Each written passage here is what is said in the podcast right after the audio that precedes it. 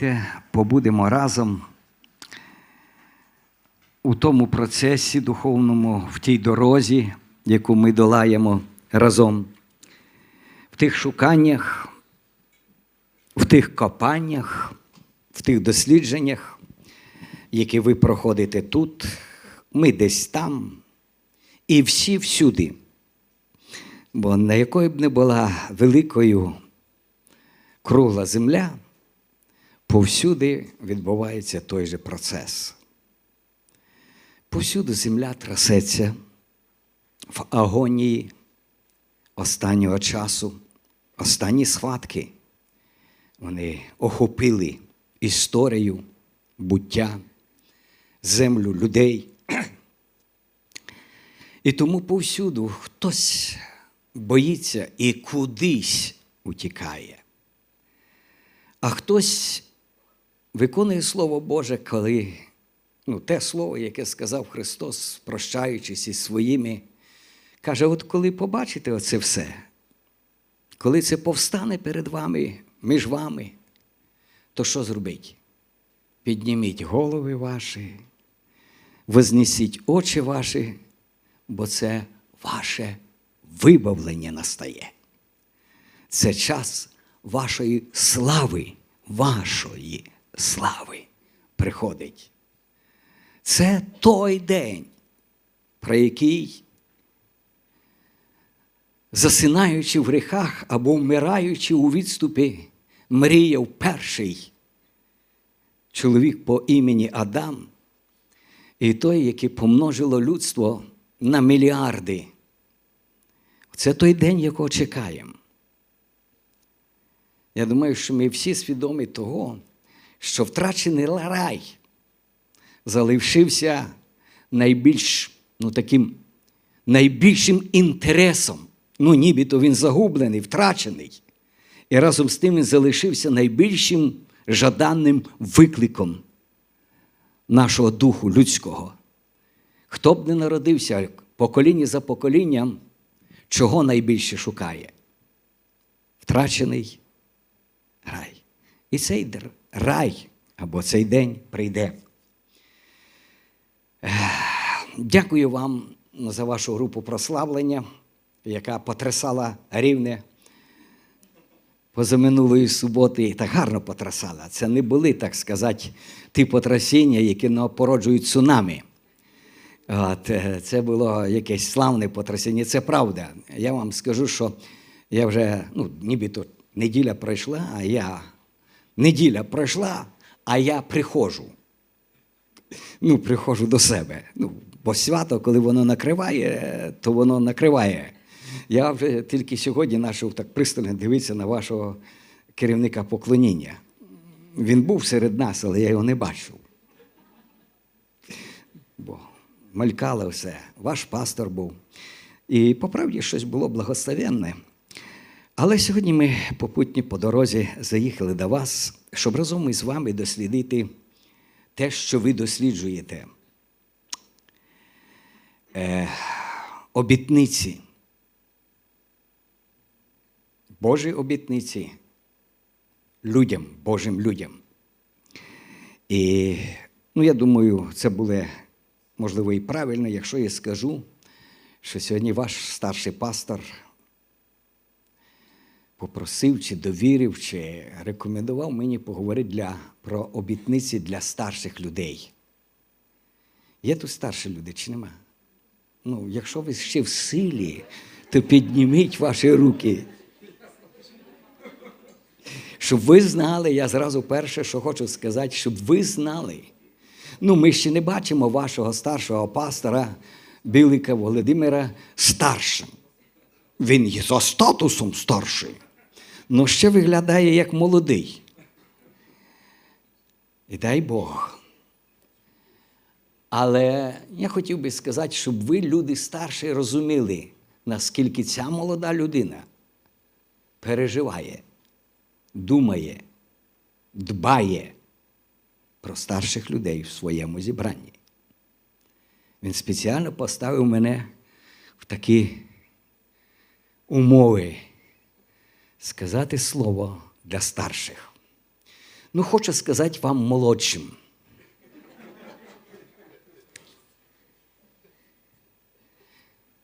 Хочу сказати таку, ну, знову ж, аксіому. Ніхто із старших молодшим не буде. У молодість не вернеться. Зате всі молодші мають дорогу до чого? Старшими будете. Навіть за один цей день ви наблизитесь до старості, не до молодості, а до старості. Тому я думаю, в певній мірі ці думки, ці слова будуть якимось чином актуальні для всіх, ну, всіх вікових груп. Ну і звертаючись до Слова Божого, я би прочитав один псалом. Ну, в моєму, в моєму, так сказати, е, в моїй книзі він 71-й, ну він є по-русски в 70-му, і в деяких українських текстах він 70-й звучить. І така дуже цікава інтрига, передумова. Попередній псалом це псалом Давида на пам'ять або в пам'ять для пам'яті. Слідуючи після нього псалом, псалом Соломона. Це майбутнє покоління, це майбутні виклики. А от посередині між тим і тим стоїть оцей псалом безіменний. От я спеціально досліджував, ну хто автор цих 20 з лишніх віршів, які якимось чином так монументально, повноцінно, широкоплинно охоплюють весь спектр нашого життя. В суті, від початку до завершення життя у цьому маленькому тексті, ну, 24 вірші, один листочок, все життя, як на долоні. Можливо, ми не все прочитаємо, але читаю з першого вірша: Господи, я вірую у Тебе. Тому і розчарувань ніколи не зазнаю. Якщо ви давайте, чи, ну, бо там, якщо то буде не той текст, це нова сучасна українська е, формула перекладу. Наші українці, особливо в часи незалежності, дуже активно творять свій власний переклад Біблії. І тепер у нас на українській мові є до сіми, до семи варіантів перекладів. Це з однієї сторони благодать, ви розумієте, широкий охоплення, але з другої сторони трошки е, напруга. Бо хтось читав колишні Куліша, Огієнка. От, е, ну, А тепер так багато. Ну і я читаю те, що яке зараз мені по серцю. Мені по серцю. Він про ну, кожний переклад про одне і те ж саме. По суті, немає гріхів у перекладах, є тільки трошки різниця в словах, у формах. Господи, і я коли читаю це, я хочу його читати, і я його хочу слухати, і я хочу його з вами повторювати, або якимось чином ну, зробити його своєю власністю. Ну, нібито це я говорю, бо воно говорить те, що я хотів би сказати. Господи, я вірую у Тебе. Тому і розчарувань ніколи не зазнаю. Мене спасеш, врятуєш милостю своєю, почуй мене і спаси мене. Твердиною для мене будь, притулком, сховищем безпечним. Ти моя скеля, захист мій надійний. Тож накажи мене порятувати. Накажи мене, це не зовсім те, що ми подумали. Накажи комусь мене рятувати. І тут є сказано, Боже, визволи від нечистивих, спаси від злих, жорстоких, глумливих. Є такі ситуації чи немає? Володарю, в тобі моя надія, ще з маличку повірив я у тебе. У твоїй я владі, був іще в череві материнським, ще не народжений, на тебе покладав надію. Оце вже космологія. Про кого, про кого, а про себе сказати, що я ще там, а вже вірив. Ну, напевно, в цьому є якась правда. А знаєте чому? Бо серце немовляти або зародиша б'ється серцем мами. А мама, яка носить дитину під серцем, це найкращий період і найкращий молитовник. Хто скаже амінь? Мама, коли носить дитину, навіть не віруючи, молиться. Тому і серце дитини вже переживало. Ти сили джерело моє. Тому і служив я іншим прикладом у житті. Щодня звеличую все прекрасне, що ти твориш. І от дев'ятий вірш робить особливий наголос. Цікаво. З зародиша, з е, зародку починається, але от до дев'ятого віршу і ми читаємо. Навіть дев'ять місяців, по-моєму, знову вже прийшло відкриття. Але дев'ятий каже: не викидай мене лише за те, що я старий. Не залишай мене тому, що сили мої тануть. Ну, тут підступні плани, тут я далі йду, йду, ворогів, ворогів, вже за вороги сьогодні немає коли говорити. А 15 каже, повідаю усім, який ти добросердний, згадаю ті часи, як рятував мене ти не раз, це 15-й вірш. Про велич Господа Володара, про доброту твої співати буду. З молодими хлопцями дуже хорошо і старшим поспівати. Хто скаже амінь? Вони не, навіть не хочуть, що заставлять заспівати нову пісню. Але от 17-й вірш каже так: і ще хлопчину наставляв мене ти. І про твої чудесні справи я завжди усім розповідав. Хто скаже амінь. Є тут такі, що скажуть, я десь тут проходив. Але 18-й вірш каже так: я постарів, посивіло волосся, та знаю, що Господь мене не кине. Ви вірите, що я читаю Біблію? Ви розумієте, що це те, що записано в Біблії, в Слові Божому. Це не лірика, це не філософія, це не чиїсь переживання, це переживання всього світу через призму Божого Духа.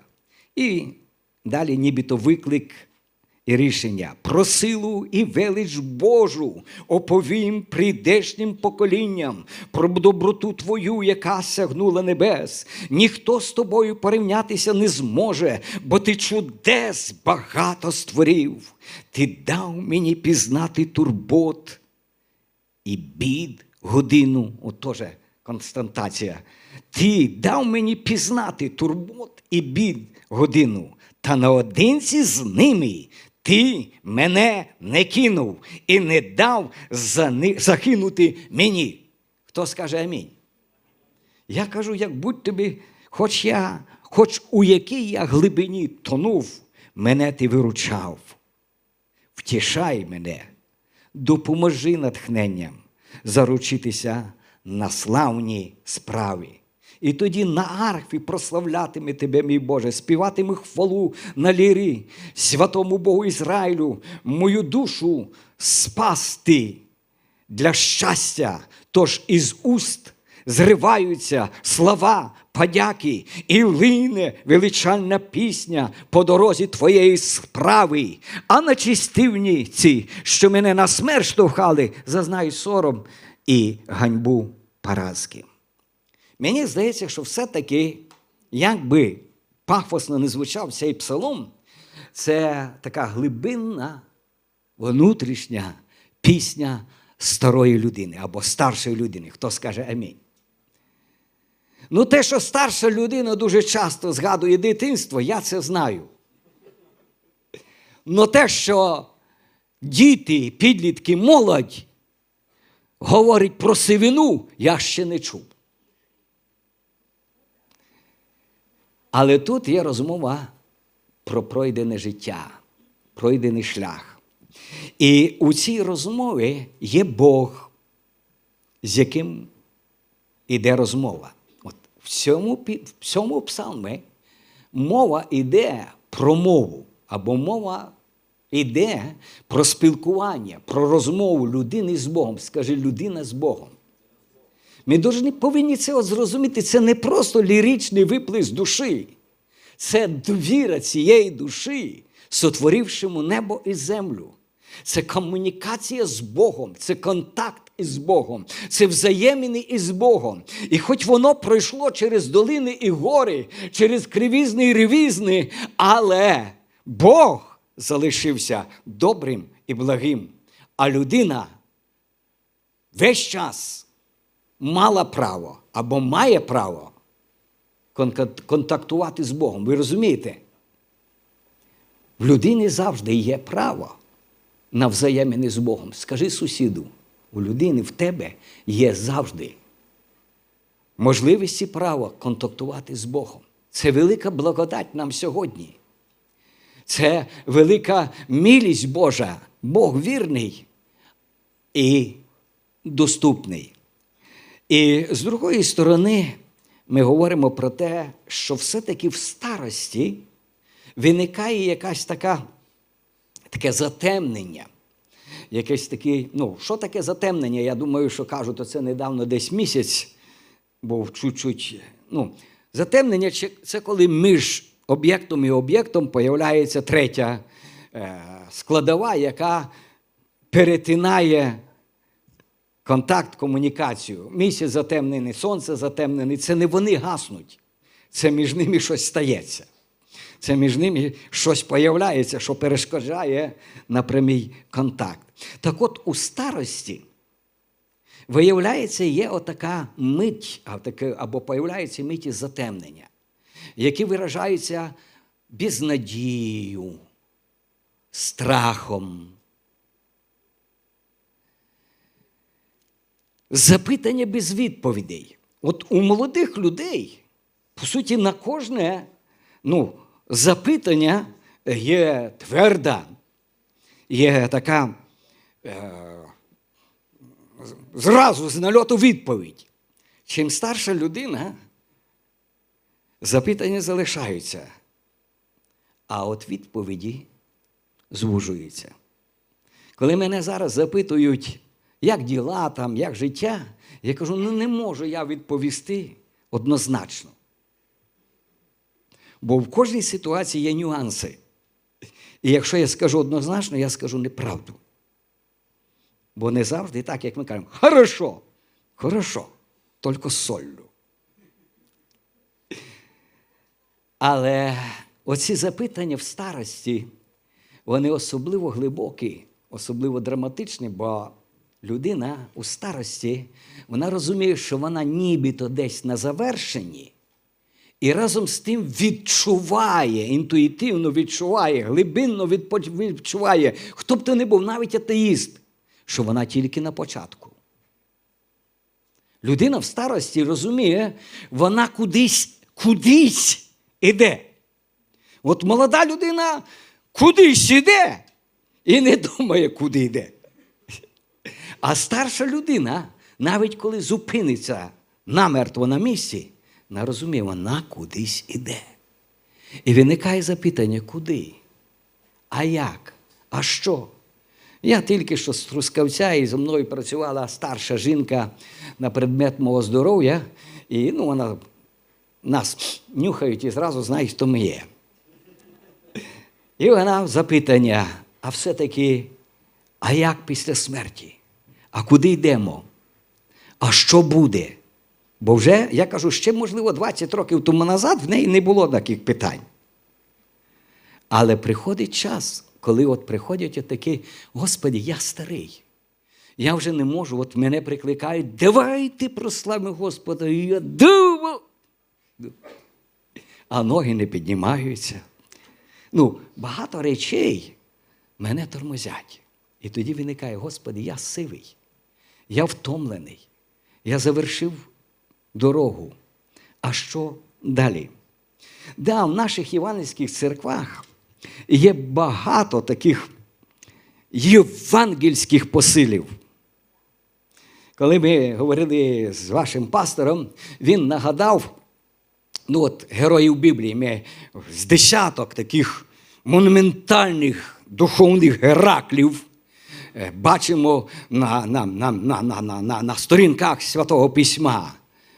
Авраам, батько віри. Ну, я не буду багатьох їх перераховувати, ну, але дуже часто ми згаємо Ісуса Навіна. Ну, от я замітив, я не знаю, може, це моя тільки помилкова така теза, але чогось для мене Ісус Навін це завжди молода людина.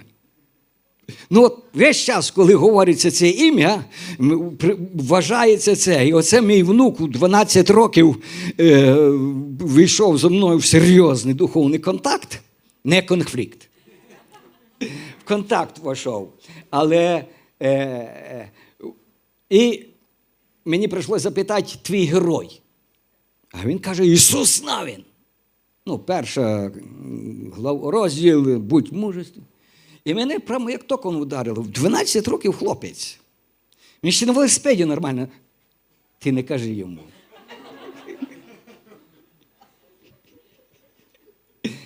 Але він уже хоче бути твердим і мужественним і дати народу оцю землю во ім'я Ісуса Христа.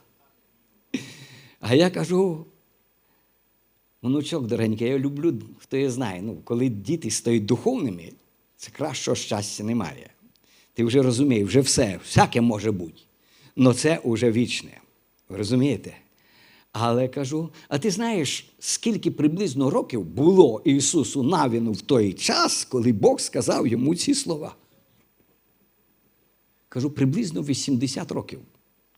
Бо вже пройшла пустиня, вже він став після Мойсея. Ну, то ти хочеш у свої 12 років бути як Ісус Навін. Проживи 80 років.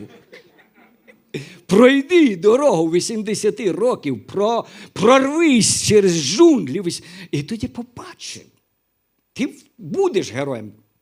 Але є герої в Біблії. Я кажу, ми захоплюємося благочестивим Симеоном, е, який ну, нібито затримався аж за межами е, відведеного життя, мав побачити своїми очами спасіння Господнє.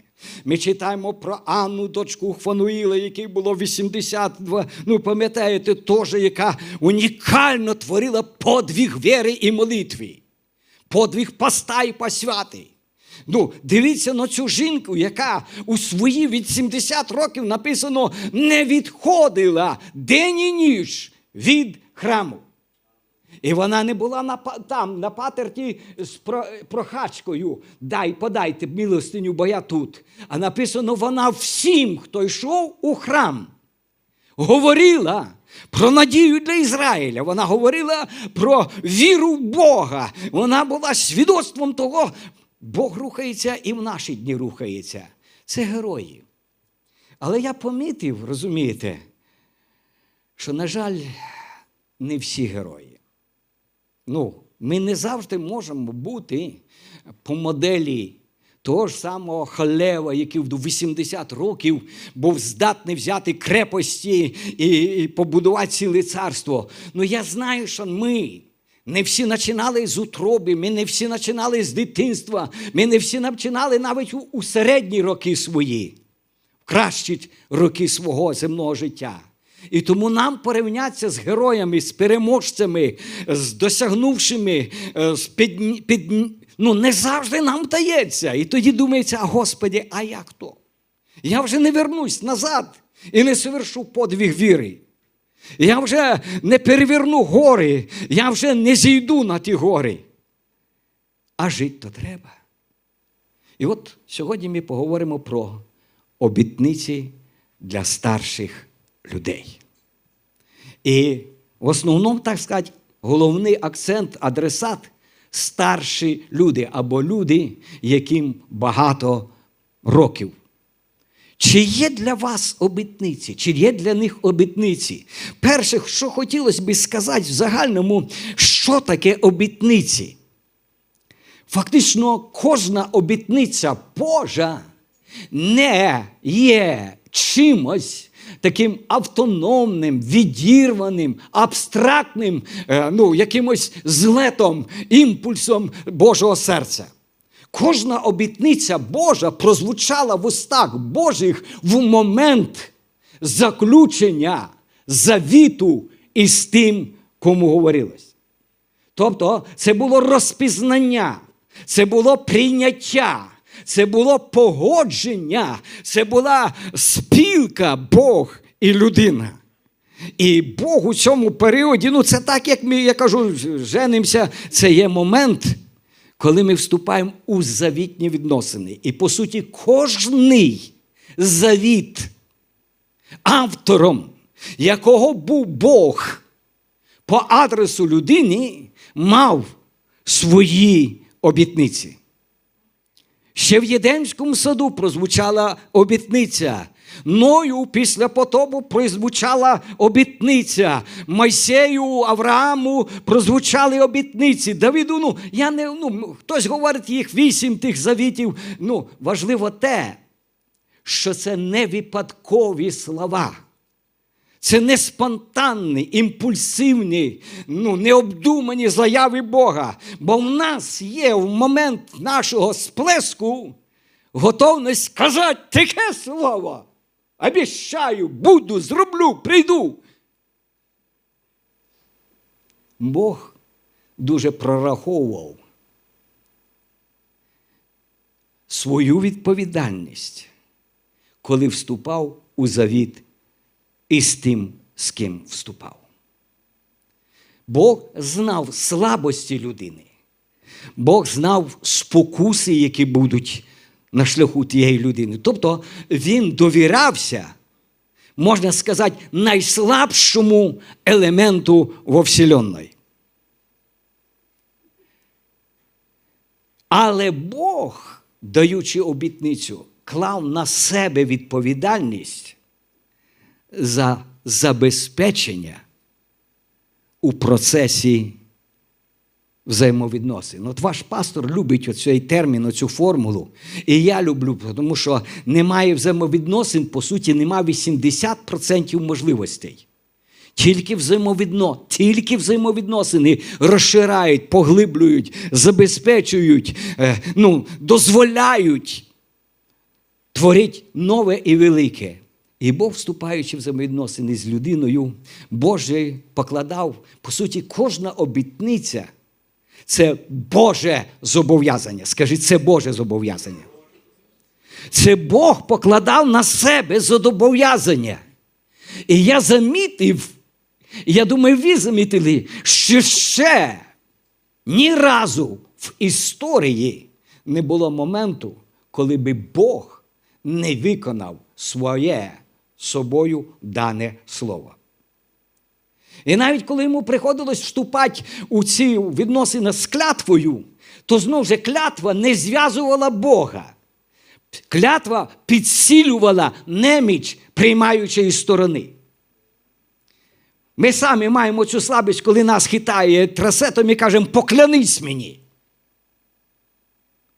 Нам здається, що як людина поклялась, то є більше сили в обіцяному. І Бог клявся я не через те, що він ну, розумів, що він може нарушити. Він не здатний. Я знайду вам десятки місць з Писання, де сказано, Бог не зраджує своїх обітниць, Бог не зрікається своїх слів, Бог вічно вірний своїм словам. Так от обітниця це зобов'язане Боже перед людиною в певних завітних відносинах. Друга теза, яку хотілося б проголосити, хочеться сказати вам, святим у Христі Ісусі Божим людям. Всі обітниці Божі, проголошені від Єдема до завершення, належить і вам.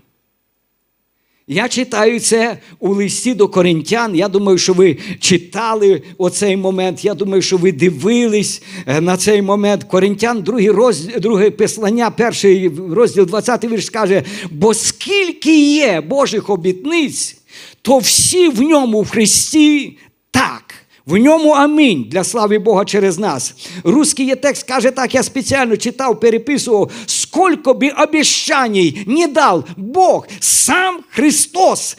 Это ответ «да» на все из них. Вот почему мы в единении с Ним, або во Христе Иисусе, в славу Бога возглашаємо вірно. Я чуть-чуть зупинюсь, і просто ми маємо це зрозуміти. Все, що Бог пообіцяв попередникам нашим, минулим поколінням належить нам. Новий завіт виконує, а використовує інший термін, говорячи про силу і ну, масштаби і дію обітниць, каже, ви, люди спадщини. Чуєте чи ні? Ви не просто люди, які отримали якесь слово. А спадщина це все, що нажито попередником. Хто знає, що, наприклад, спадщина це все, що нажили батьки. Воно передається кому дітям. І там і велике, і маленьке, але вже для віруючих людей, для Божих людей Нового Завіту використовується цей термін. Ми наслідуємо або нам належить спадщина всього що було доведено, донесено, чим було, що було забезпечено Богом попереднім поколінням. Я навіть хотів би вам сказати так.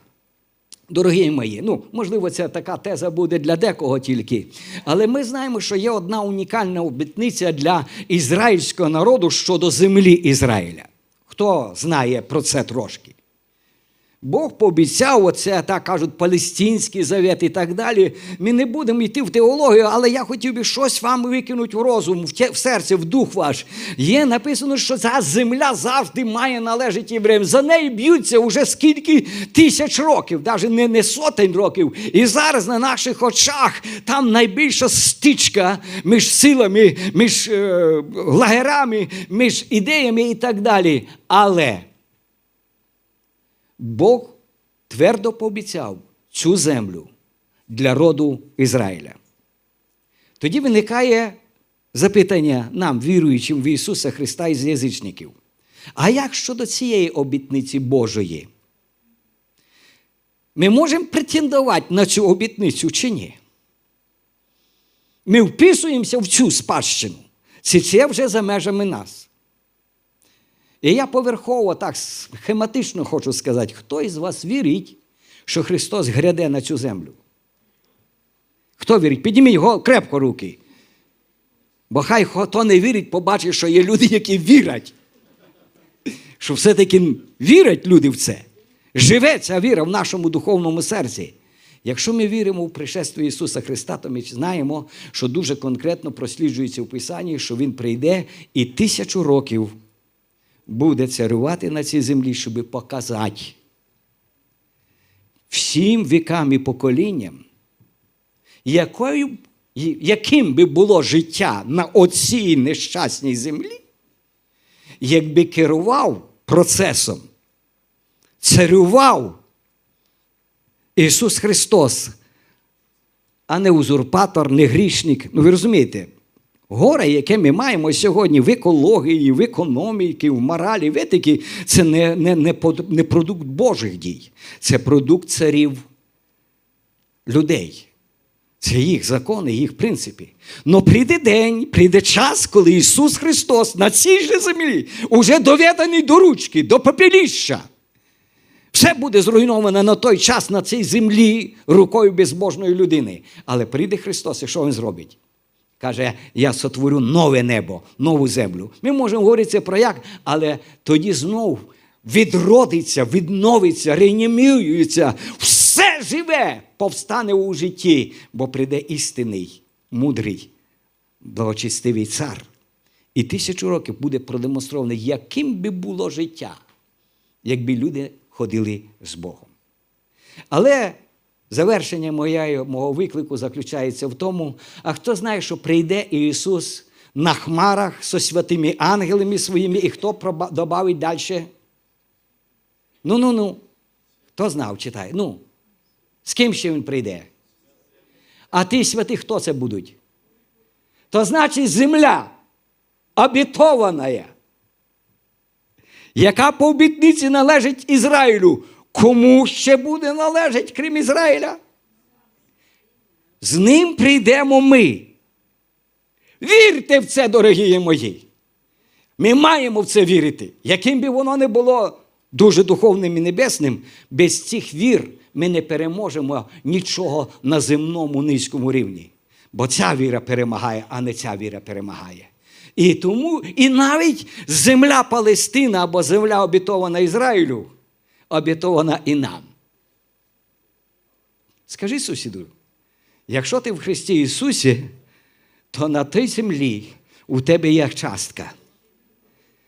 Але завертаючись або повертаючись до обітниць і кінчаючи з ними, читаю лист до Галатів, лист до Галатів, е, який каже так: якщо ви належите Христу, то ви Авраамові нащадки, спадкоємці згідно з обітницею, даною Богом Аврааму. Ви чуєте чи ні? Значить, все, що належало Аврааму, кому належить? Ми маємо це тримати, дорогі мої. Обітниця це наше натхнення. Обітниця це, це дух, який піднесе нас над будь-якою ситуацією. І ви в Ісусі Христі, нащадки Авраама і спадкоємці. Вибрати навіть дітьми, являємо ми навіть по обітниці Божій діти Божі. Є так написано, що ми стали дітьми Божими по обітниці Божої в Ісааки. Слава Богу, може ви не зрозуміли, не почули, хоча б тезу запам'ятайте.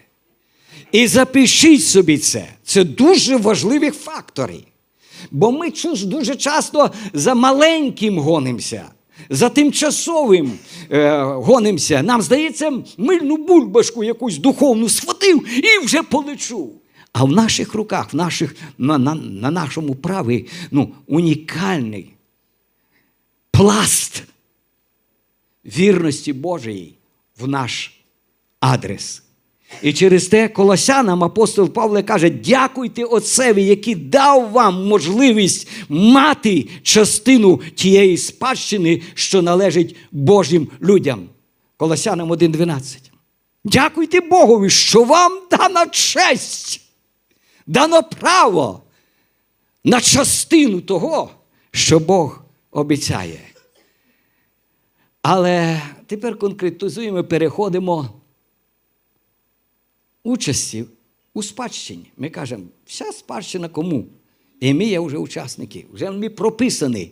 Ви знаєте, і сьогодні навіть е, юристи шукають наслідників. Кажуть, на твоє ім'я записано в Африці чи там в Аргентині шукають спадкоємців. Знайдуть нас. Слава Богу. Но чи є, що є конкретно зв'язане із старшим поколінням? Давайте прочитаємо книгу пророка Ісаї, це Євангеліст Старого Завіту. І давайте прочитаємо 46 розділ. Давайте, по-моєму, з другого вірша прочитаємо. Фактично третій.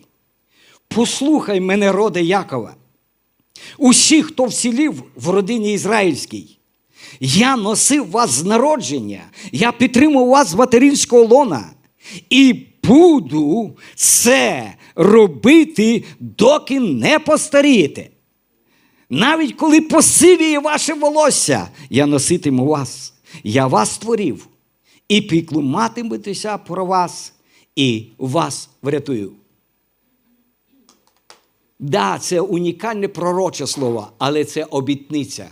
А обітниця це те, що Бог говорить для старших людей. І до сивини.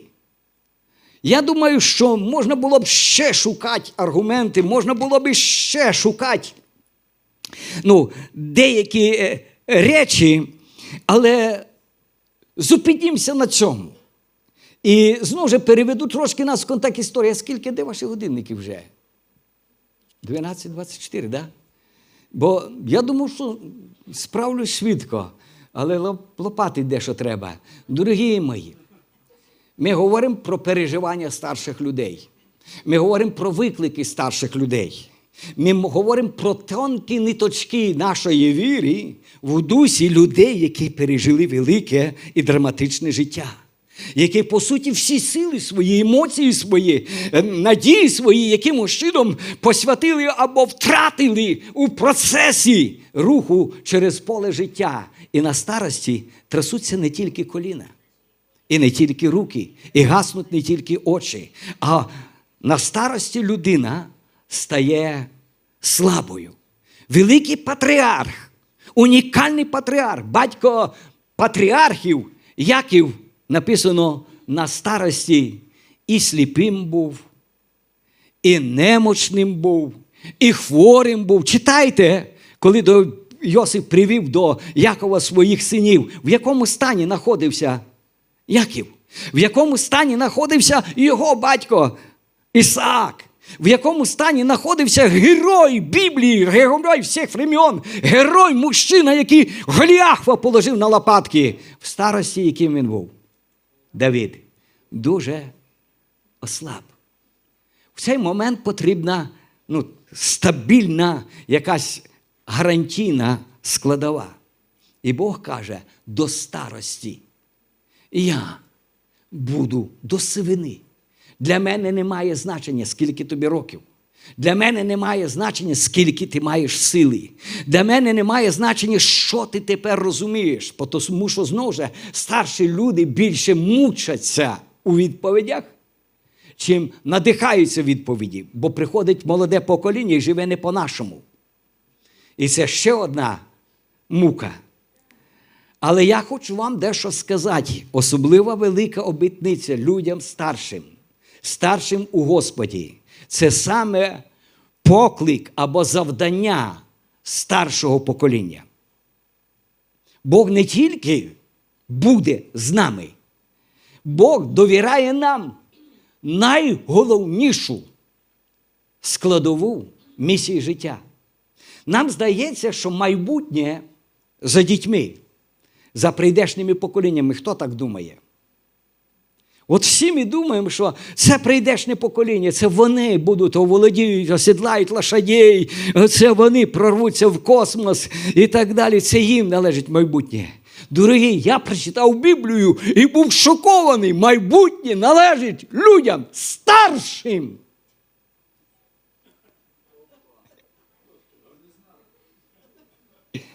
Хто проголосив?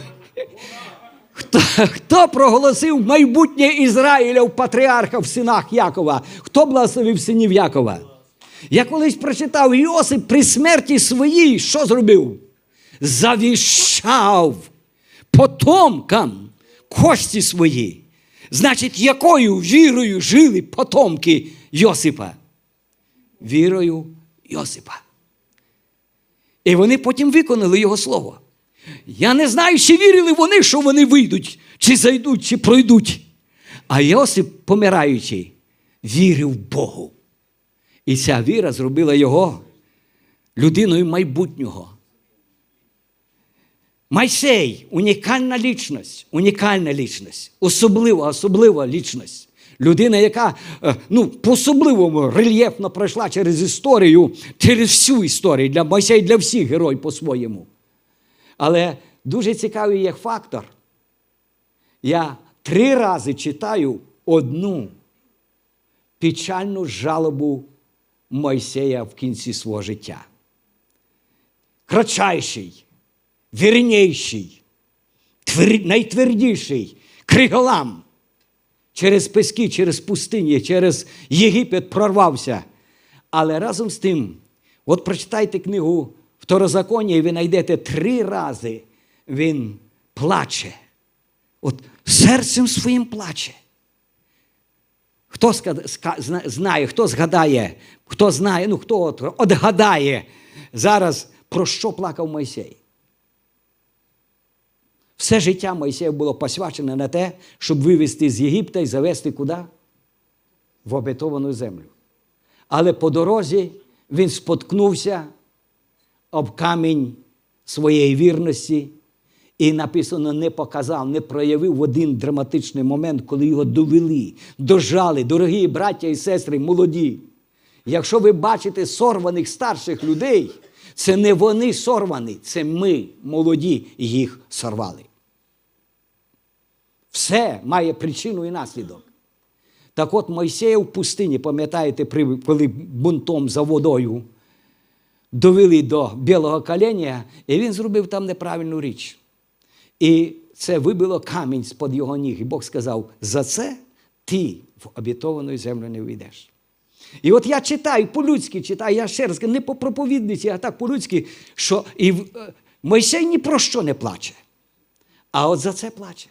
І весь час каже, це, це, це не я був такий, це ви мене, це ви мене туди толкнули, ви збили мене. І я пролетів. І Бог сказав. Мойсей так і каже, моїх, я вже не буду читати, щоб не затягувати, ви читайте п'яту главу чи шесту второзаконня, вторую главу второзаконня, ви знайдете, де Мойсей каже, Бог розгнівався на мене дуже. От знову ж на тему гніву Божого у старших людей інша оцінка гніву Божого, чим у молодих. Молоді ігнорують і думають, Бог не гнівається, Бог йому все одно. Бога нема серця, Бога немає чувства, Бог не має думки, Бог ні за що не. А він ревнівий Бог. А він святий Бог. А старші люди розуміють, що з Богом не можна шутити, що Бог по-серйозному відноситься до всього, що є. І написано: розгнівався на мене Бог і сказав: Ти не увійдеш. І Мойсей, скільки часу осталось, десь до 20 років, все молиться. Господи, а може, а може ми сюди прийдемо? Може, ти відміниш? Оце знову ж вірність Бога, вона і в цьому вірність Бога. Він сказав: ні, ні, Мойсей. Ну, мене дуже важливо, ну я б ще читав би, читайте, по-моєму, в п'ятому, зараз я вам скажу точніше, щоб ви знали, де це написано в третьому розділі, п'ятому розділі 23 вірш. Там є напряму написано. Давайте я прочитаю. Якщо можу, пропробую, прорвусь. Дайте прочитаємо, давайте прочитаємо.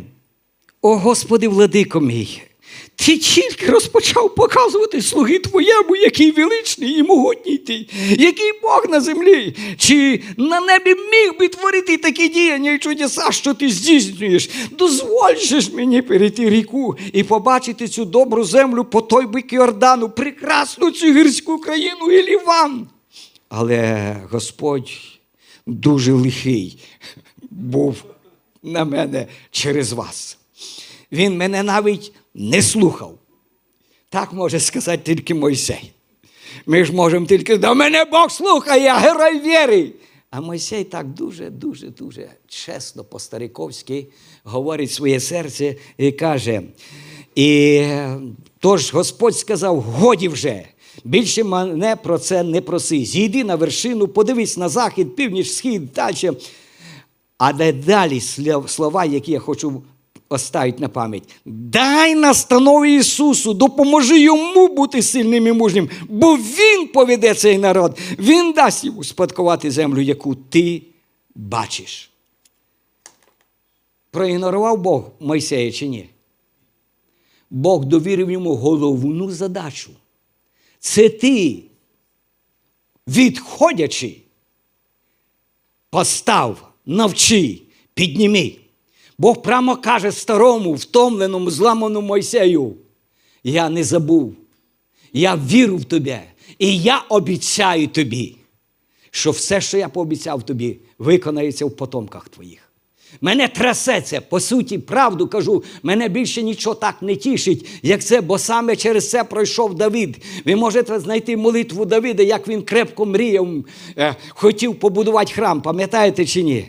І це була мрія, і це була стратегія, і це була праця, і це був пот, і це була війна. Але коли прийшло, і навіть його одобрив це бажання Нахфан, його друг, пророк, наставник, каже: то добра ідея, будуй храм. Ну кому ще побудувати, як не тобі? Але каже, тільки повернувся Нахфан додому, Бог часто повертає пророків з дороги. Ісаю повернув до Єзекії. Пам'ятаєте, цікавий Бог наш, чуєте, чи ні Бог цікавий, скажи сусіду. А то на іконі один, а в харизматів другий, а він цікавий Бог. І каже Нахвану, вернись і скажи Давіду, я не потребую храма. Я прожив без цього. Ну, там цікава теза Бога про нужду Бога. Але в кінці каже, але ну знову ж я би прочитав це, це книга Хронік, по-моєму, 17 розділ. Прочитайте там слово, Бог каже: зате я із твоїх синів поставлю твого сина, і йому дам і владу, і право, і силу, і він побудує цей храм, і це стане відомо до всього світу. Старші люди. Перша обітниця до старості, до сивини Бог буде з вами. Скажіть одне одному, візьміть руку в руку, пожміть і кажіть, мене Бог не оставить. Але друга задача Бог довіряє тобі майбутнє. Тебе вже немає і минулого, вже кінчилось. Але майбутнє Бог каже в твоїх дітях. І по суті, саме ці люди покладають руки, самі ці люди наставляють, піднімають приємників своїх, і після них залишаються, залишаються, залишаються. Божі люди, яким 70, 60. Піднімайте Ісусів навінів. Піднімайте Соломонів. Піднімайте апостолів. Це ваша місія. Не кафедральна це місія. Це є що передати. Це унікальне благословіння. І третє, що я хотів би завернути нашу увагу, це все-таки життя вічне. В листі Тіту, е, по-моєму, в останньому розділі там Бог каже: вірний у слові Бог, Бог, який ніколи не відказується від своїх слів дає нам обітницю вічного життя. Ми будемо вічно жити. Ми будемо вічно жити. І це унікальне. Я, напевно, буду завершувати зараз, от у цьому контексті, вже буду завершувати, але хотів би звернути увагу на е, одного із стариків Нового Завіту. Кого ви назвете старшими людьми Нового Завіту? Ну, скажіть мені. Іван, ще хто? Ну. Не чую. Де ви бачили старого Павла? От цікаві Божі люди.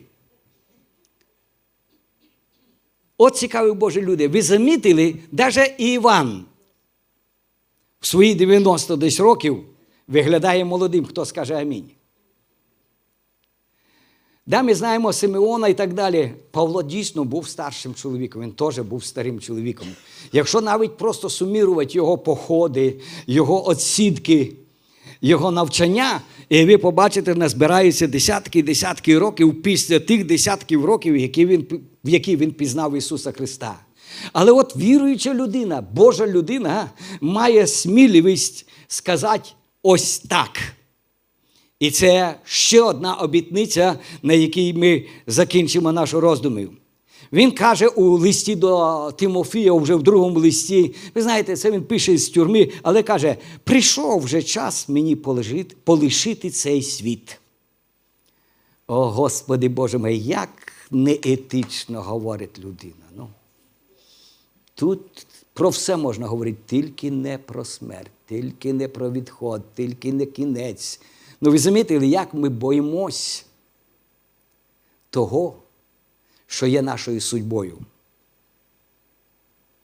І це наша судьба по двох причинах. Смерть це судьба по причині нашого гріха. Гріх доводить людину до фізичної, ну, до кінцевої ну, смерті на землі. І це наша судьба. По суті, ми не обирали цього. Ми народились у цьому. Хто знає, що ми, як люди, народились в гріхах моїх що? Народили мене мать. Значить, в мені від народження, від зародишу вже живе отой руйнівний черв'як, який на якомусь етапі життя закінчить свою роботу. Ну це темна судьба, а є світла судьба. Це судьба Христос для того, щоб відкрити двері в нове життя, в вічне життя, що мав зробити? Померти. І нам, щоб осягнути вічне життя, нам потрібно померти. Вхід через двері по імені смерті. Тому як про народження говоримо, давайте так будемо реально і просто говорити про смерть. І це знову ж проблема харизматів в певній мірі. Або людей, віруючих останнього часу. Я вже не раз сказав і ще раз скажу, що нам би по-нашому дорватися до джерел і зцілення, ну, зцілення і оздоровлення. І ми б що зробили? Ніколи б не померли. Ми зцілювалися б в утробі матері, ми зцілювалися б в молодіжному віці, ми в 40 років добивалися б зцілення, ми в 70 років молилися б за що? За зцілення в 100 років що було б? Найбільша очередь була, бо тоді найбільший інтерес. Зцілення і ні в коїм случаї не померти. Є інтересні концепції, які ведуть нас нібито, але вони не ведуть, вони заводять. Ми йдемо від народження до смерті, а від смерті до вічного життя. Це наш марафон, це наша дорога. Ви чуєте чи ні? Ми йдемо цим шляхом. Для того, щоб сюди їхати, я мав проїхати по дорозі через ну, населені пункти. Але Павел, от як ніхто інший, усвідомивши благодать явлення Ісуса Христа, благодать Нового Завіту, благодать вічного життя, дуже просто і дуже легко своєму молодому послідовнику каже: прийшов вже час мені полишити цей світ. І починає пиши записки по всіх церквах, хай моляться, щоб поїзд задержався в дорозі. Так каже він ні? Ні, він так не каже. Він каже зовсім по-друге. Ну, моє життя незабаром буде принесене в жертву Всевишньому. Це теж цікаві слова, я її проходжу мимо, але я брав участь у благородних змаганнях. Я завершив біг і не полишив вірного служіння Богу. Ну, ми привикли до того, чечені совершив, віру зберіг, пам'ятаєте? А тут трошки розширений контекст. Я, каже, пройшов життєву дорогу. Я прийняв на себе виклики і виконав свої завдання. Я совершив свою роботу на землі. Майсею привів до Йордану і оставив, але зробив роботу життя чи ні? Ісус розділив Ханаан на регіони і, і на племена. І пішов, зробив роботу чи ні? Давид восстановив Ізраїль в, межах границь і так далі. І пішов правцем своїм. Є так написано чи ні? Дорогі, нам треба бачити оці дві речі, я кажу, це вихід і це вхід. І друге, треба бачити, що ми, завершивши місію свого життя, переходимо на вічний спочинок переходимо в інші виміри. І це приймати треба дуже легко. І я би хотів прорватися в духовному світі до нашої духовної свідомості, нашого серця. Не бійтесь умирати, люди Божі. Не бійтесь смерті. І навіть незалежно, можливо, в молодому віці комусь приходиться, але ми кажемо, це, це є якийсь винятковий втручання в процес. Но це дуже нормально, народившись, прийти до моменту, віддав Богу душу. Віддав Богу дух. Ви розумієте, повірте, нам би, або ми би тисячекратно підсилили свій дух, як були би здатні приймати оцей акт так як це написано. Ви чуєте чи ні? Навіть Ісус, коли віддавав своє життя на Христі, що сказав? Отче, совершилось. Закінчив чи ні? Совершилось. Віддаю свій дух або прийми мій дух. І віддав Дух Отцеві. Дорогі, ми не помираємо. Скажіть старші люди одне одного. Ми не перемираємо. Ісус залишає слова. Переходимо від смерті. У життя переходимо. Ми не помираємо. Ми йдемо у вічне життя. Ми йдемо до вічного Бога. Ми йдемо на вічний спочинок. Це благословення святим, що жили на землі. Чуєте чи ні? Бояться смерті, мучаться через це, втікать від цього. Не треба. Павел каже, дуже цікаво каже: я брав участь у благородних змаганнях. А ти брав? Брав. Я не, це абстрактне питання не для пит- ну, на, не, не, не, не, не на засипку. Кожний з нас боровся. Боровся чи ні? Кожний з нас пахав, пахав чи ні? Кожного з нас була місія, яка мала виклики. Але якщо я тут живу, значить я вже щось зробив. Ви чи ні? Значить, я совершив щось. Далі він каже: я завершив біг і віру зберіг або не полишив вірного служення. А тепер читає так. А тепер вінець переможця чекає на мене. Я не бачу пахваса. Я не бачу самохвальства, я не бачу геройства. Я бачу константацію факту і істини. Я переміг. Я хочу сказати, якщо ти тут, у цьому зібранні, знаходишся і слухаєш цю проповідь, ти переможець. Бо згадай, скільки до цього дня, до цього моменту було петлей під твоїми ногами, скільки спокус було на твоїй на дорозі, скільки крокодилів розявляли пасть свою, щоб проглотити тебе по дорозі. Але коли ти тут і перед Господом, і перед Господом, то ти переможець. Скажи одне одному, це і молодим, це і старим. Це, це, якщо ти перед Господом, ти переможець. Ти переможець. Може ранений, може втомлений, може обезсилений. Ви розумієте? Може, але ти переможець. Ми знаємо історію силача Старого Завіту Самсона, який каже, переміг особливим інструментом, переміг тисячу тисячу пісню народив. А потім каже, все, а тепер помру.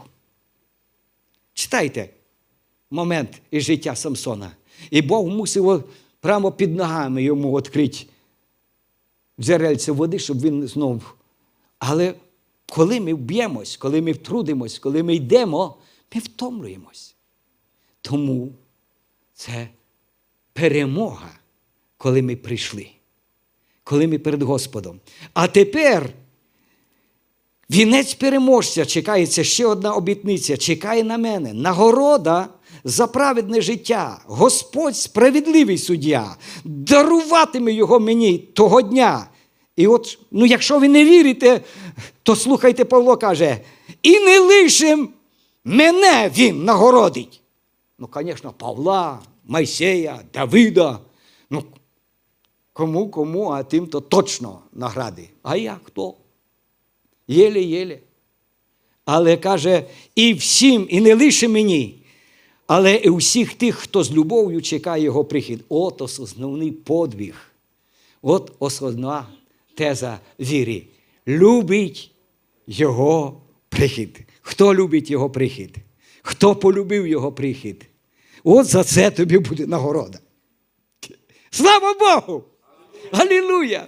Ви знаєте, я остання така ще ліричка, лірична е, замальовка, Нелічка кінчає, кінчає сонечко. І вже кінчає, кінчає, кінчає. Господи Боже мій. От. І за це вам буде нагорода. Що ви так довго терпляче слухали мене. Але як до цього моменту, до цього літа, до цієї навіть весни, я весь час так скептично відносився е, до інформації про нагороди. Наші вінці, наші награди, нам награди, нам вінці. Я все думав, Господи, нащо мені ті вінці? Нащо мені ті нагороди? Я найкраще нагороджений, щасливіший від того, що я з тобою, ти зі мною. Мені нічого не треба. Ну, це моє таке, знаєте, хлопське. Але тут я чую одну цікаву тезу. Для чого нам будуть вінці? А вінці будуть для того, щоб коли ти побачиш його, і тобі щось так захочеться. Ну, знаєте, як ми когось побачимо, і от цукерку витягну з кармана. Ну, ну що-небудь хочеться тому, ким захоплений. А ти приходиш і ти голенький. Що тобі йому у відповідь? О, Господі! Вінець! Вінець буде для того, щоб було що покласти перед ним. На наших чолах буде вінець переможців для того, щоб ми могли ці вінці скласти найціннішому і найдорожчому герою і переможцю всіх часів. Тому хай буде вінець і на моїй голові. Нарешті я заголосився. Господи, благослови цих людей, поможи цим людям, даруй силу цим людям. І мені теж, бо я ж теж сивий і старий.